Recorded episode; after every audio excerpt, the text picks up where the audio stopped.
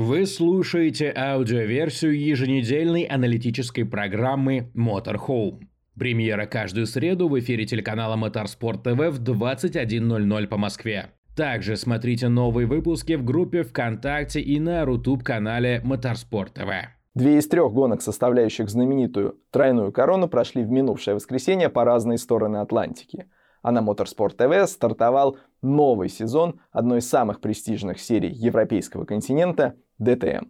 С вами программа Motorhome, в рамках которой мы продолжаем рассказывать о главных событиях недели в мире авто и мотоспорта. Меня зовут Сергей Краснов. Поехали!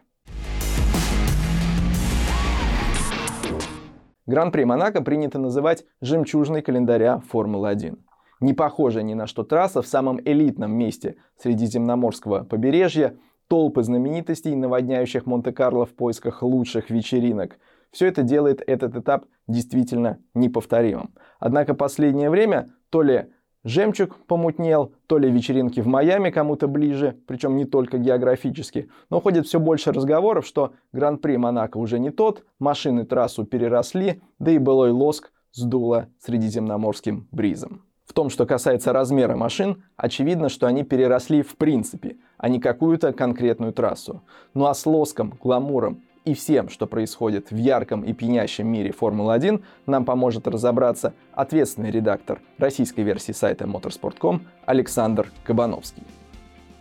Александр, прежде чем мы перейдем к Гран-при Монако, нельзя обойти стороной новость о грядущем союзе Астон Мартин и мотористов из компании Honda. Зачем этот союз нужен, кто от него выигрывает и во что это все может вылиться? Я думаю, что никто не сомневается, что в последние годы команда Aston Martin не только демонстрирует такие здоровые, очень серьезные амбиции, но и реализует их.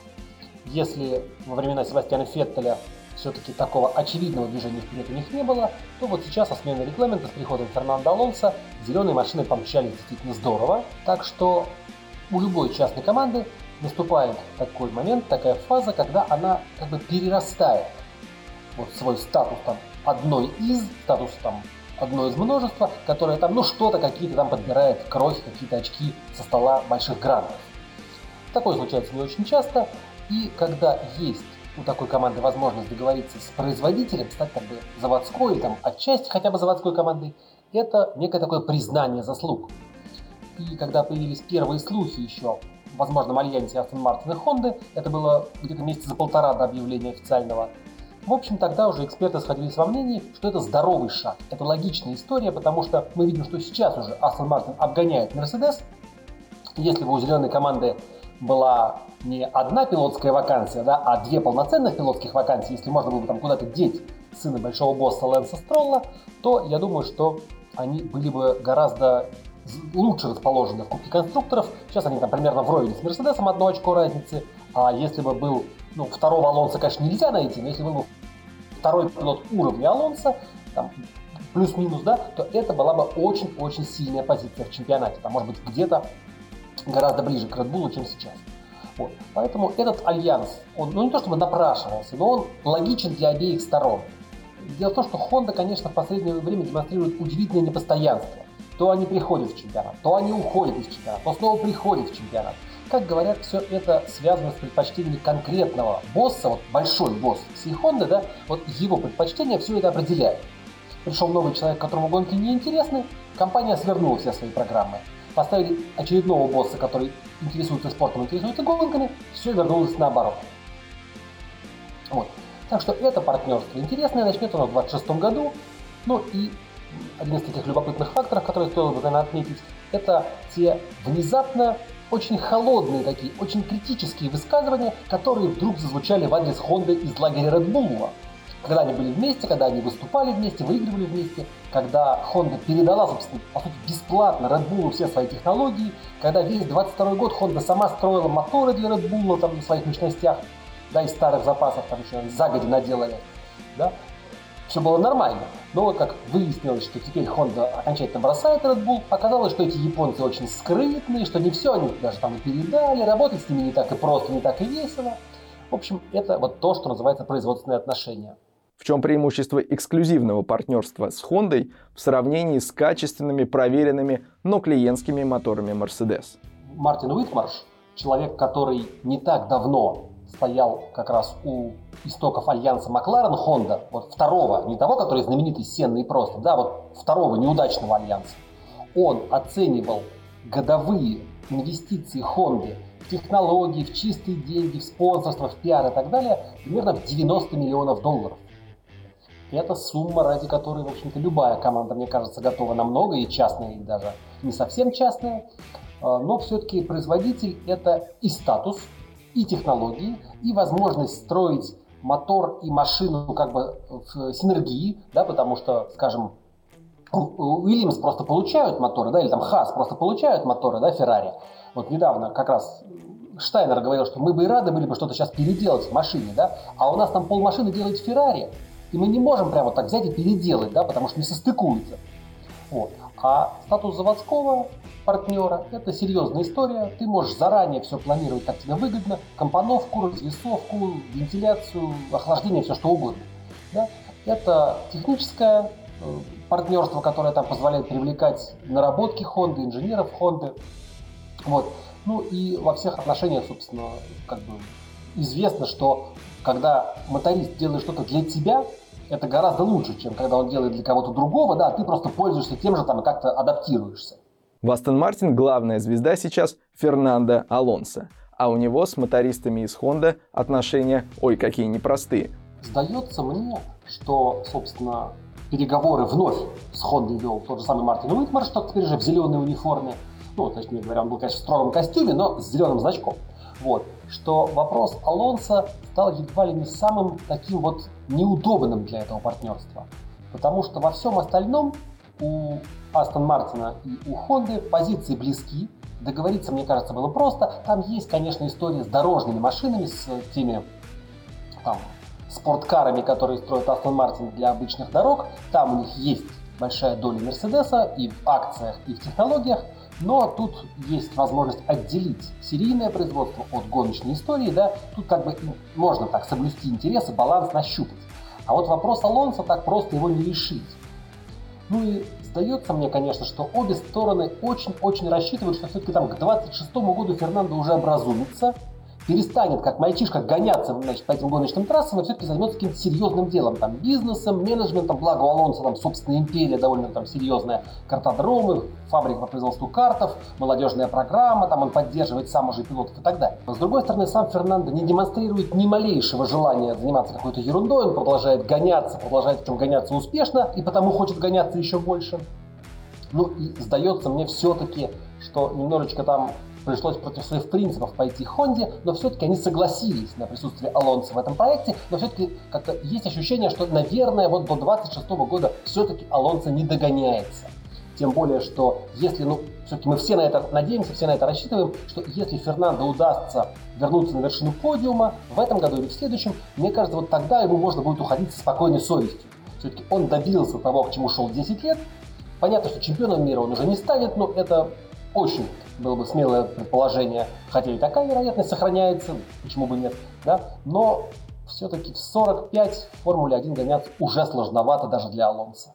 Огромный восторг у всех вызвала квалификация перед большим призом Монако. Для тех, кто не смотрел ее по каким-то причинам или, может быть, смотрел, но не понял, в чем было ее величие, можете ли нам этот момент разъяснить? Считается, что суббота в Монако – это главная суббота сезона. Там есть разные объяснения. Самое простое, что по большому счету последние годы мы видим, что обгонять на этой трассе на нынешних машинах вот этой двухметровой ширины, там, длиной там, без малого 6 метров, ну, практически невозможно. Даже вот Перес, прорываясь в это воскресенье, он ну, очень с большим трудом обгонял там, таких соперников, которые на любой другой трассе вообще соперниками не были бы для него.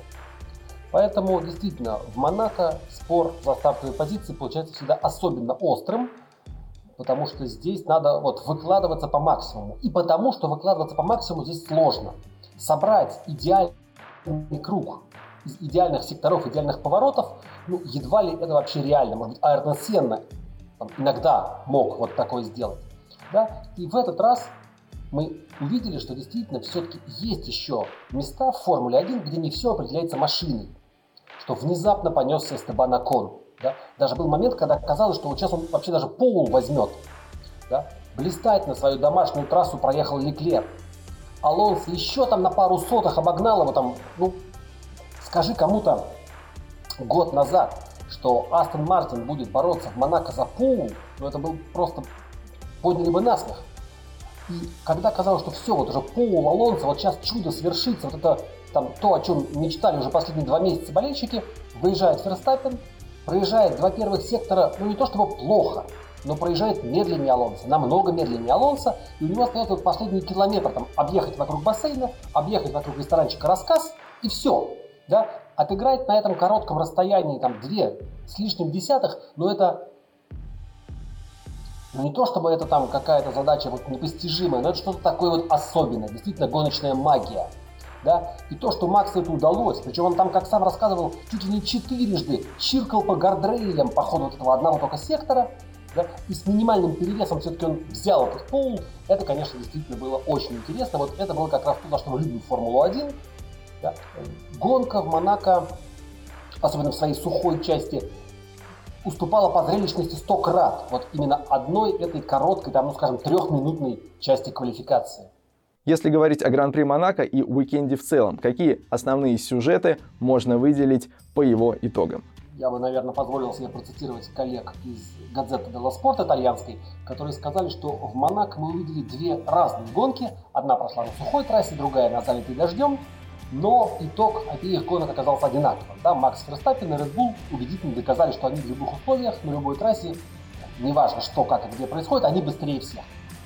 Хотя в Red Bull, в общем, были осторожны в ожиданиях, хотя и трасса это им не очень подходит, хотя как раз здесь должны были здорово поехать Астон Мартин или там и Феррари, но нет. Ни у кого из соперников ничего не получается. Если бы гонка закончилась на сухом асфальте, велика вероятность, что топ-12 на финише была бы точно такой же, как на старте. Все к этому шло. Ну вот дождик немножко вмешался, немножечко там нам э, создал некую интригу.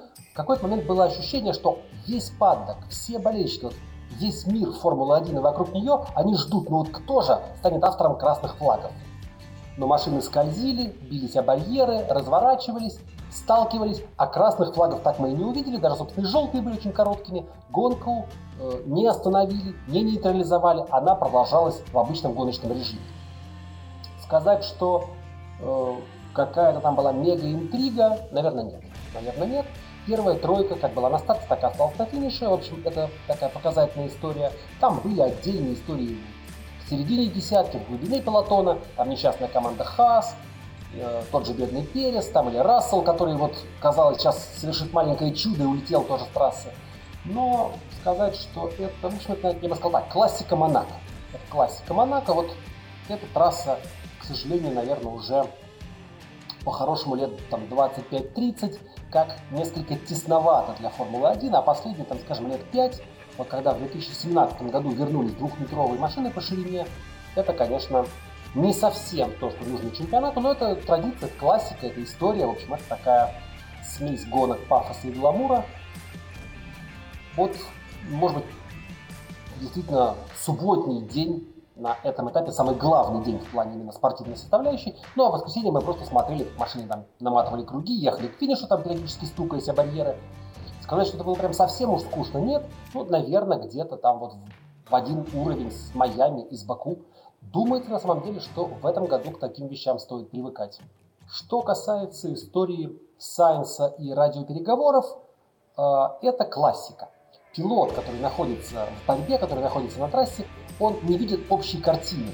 И в данном случае, все-таки, наверное, я стараюсь оправдать команду, они, понимая, что сзади мчится очень быстрый Льюис Хэмилтон на свежих шинах, и понимая, что Окон, который впереди, едва ли так вот легко уступит, они предпочли для Карлоса удержать эту самую позицию впереди Хэмилтона и провели ему пидстоп. Гонщик, вот не видя всей этой картины, не зная, он был, конечно, недоволен. Он там кричал, я знать не знаю ни про какого Хэмилтона, я борюсь с Оконом, но в действительности, если бы он остался на трассе еще круг другой, а потом вернулся позади Хэмилтона, вот тогда криков было бы еще гораздо больше. Так команда хотя бы пилоту удержала позицию, потом уже он сам там улетел, ошибся, откатился, другие вопросы. Так что это тоже, в общем, такая обычная история, одна из крохотных историй, вот, которые составляют этот глобальный мир Формулы-1. Времена сотен тестовых километров на трассе близ Барселоны давно прошли, но все-таки после отмены Гран-при в Имали именно в Барселону команды привезут большое количество обновлений и смогут их проверить уже на более-менее классической трассе.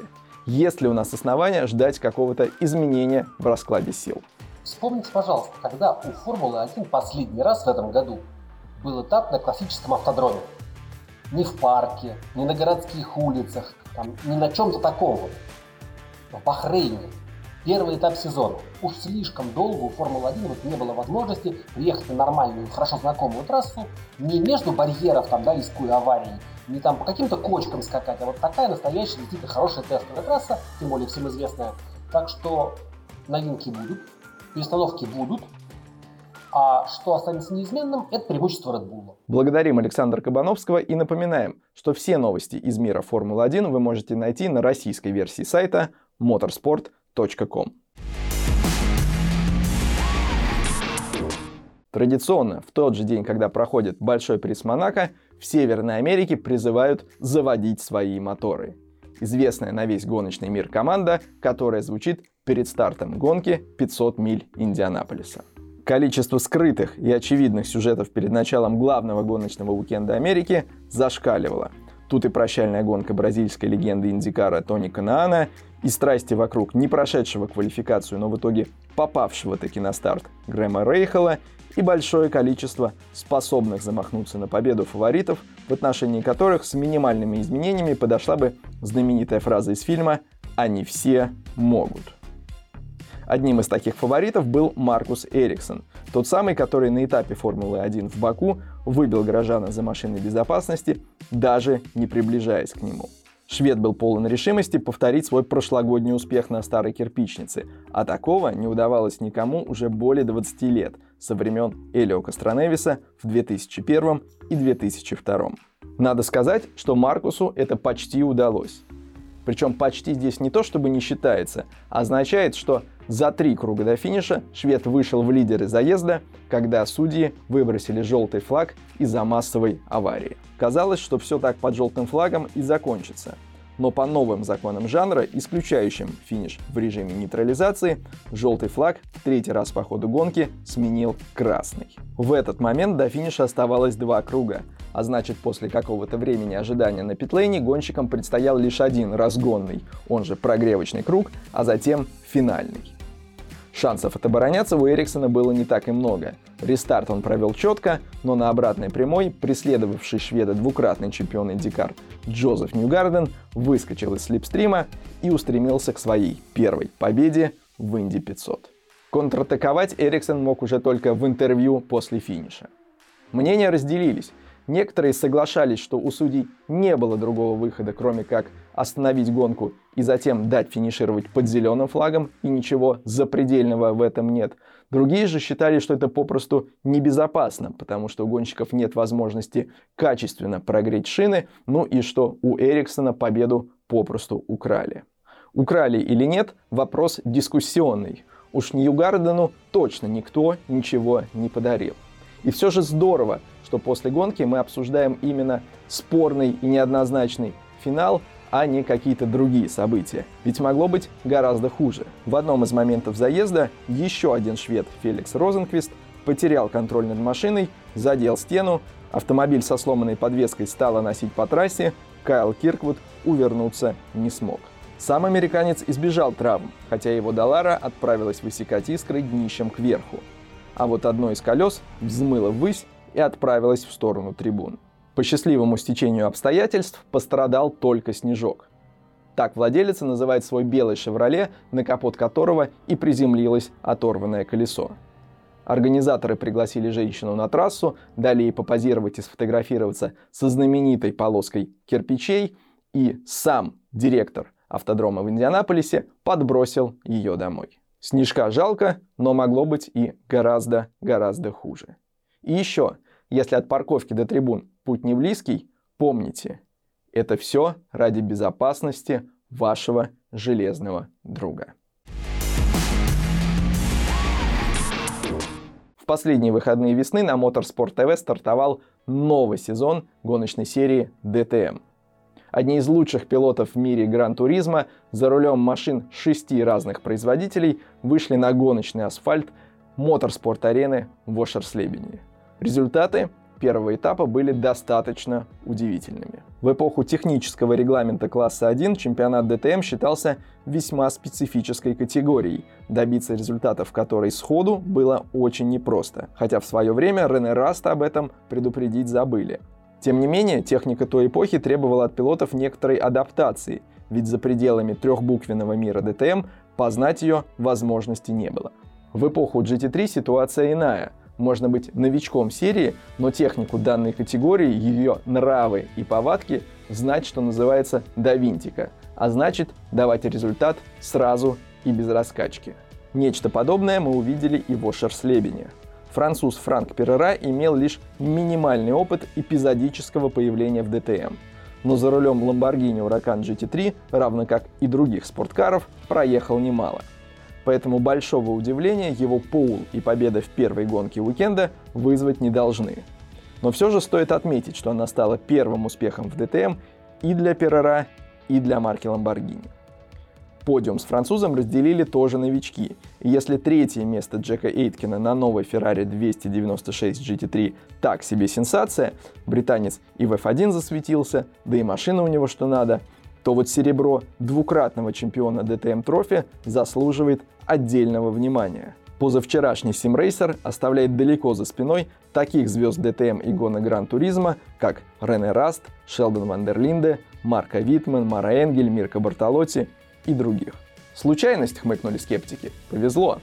Но покидает Ошерслебен Тим Хайнеман в ранге лидера общего зачета. Во второй гонке он также смог завоевать серебро, заставив тем самым скептиков не то чтобы замолчать, но призадуматься, может ли повести дважды. Вторая гонка уикенда стала настоящим бенефисом Porsche. Первые четыре места на финише оказались за представителями этой штутгартской марки – Полупозицию тоже взял гонщик на машине с заднемоторной компоновкой. Томас Прайнинг оказался самым быстрым в квалификации и со старта гонки начал отрываться от соперников. После обязательной остановки в боксах австриец лидерство себе вернул и, несмотря на появление автомобиля безопасности, смог снова отъехать от соперников почти на 10 секунд. Очередное появление safety car а этот самый отрыв опять ликвидировало. Но тут, как гром среди ясного неба Саксонии, грянуло сообщение от команды. «Атакуй, у судей есть вопросы к нашему пидстопу, возможно, нам дадут штраф». И далее. По правилам, во время пидстопа механики должны держать задние колеса в руках. Отвечавший за заднее левое колесо поставил его на землю. В этом сезоне в ДТМ ввели новый формат штрафа, и после проезда по зоне замедления Прайнинг откатился на третье место – его главным вопросом в адрес судей был, почему штраф дали так поздно. Ведь до нейтрализации гонки его отрыв от преследователей позволял сохранить место и после наказания. Победа же досталась Кристиану Энгельхарту. Это первый успех немцев ДТМ. Тим Хайнеман, как мы уже говорили, стал вторым, а взявший таки бронзу Томас Прайнинг после финиша был безутешен и в прямом смысле слова рвал на себе волосы. Возможно, хотел стать похожим на Франка Перера. Томас не переживай, будут еще и победы, и лысина. А сейчас, внимание! Слабонервных и особо эмоциональных просим отойти от экранов, а всех остальных запастись салфетками или носовыми платками. 23 мая у экс-пилота Индикара Брайана Херты был день рождения. Его сын Колтон Херта, который сегодня является одним из топовых формулистов Северной Америки, нашел, выкупил у коллекционеров и преподнес отцу в качестве подарка машину, на которой тот побеждал на трассе Лагуна Сека в 1998 году. Наши коллеги из американского издания Racer этот трогательный момент засняли, и об этом наш кадр недели. Surprise and happy birthday, Brian Herda. It's your, uh, it's your last kart win, same engine, same chassis from Laguna Seca 98. It's not.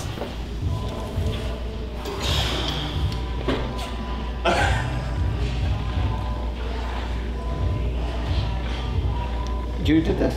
Yes. Thank you. Love you. Пусть ваши дети будут похожи на Колтона Херту. Не внешне, конечно, но вырастут такими же заботливыми и внимательными.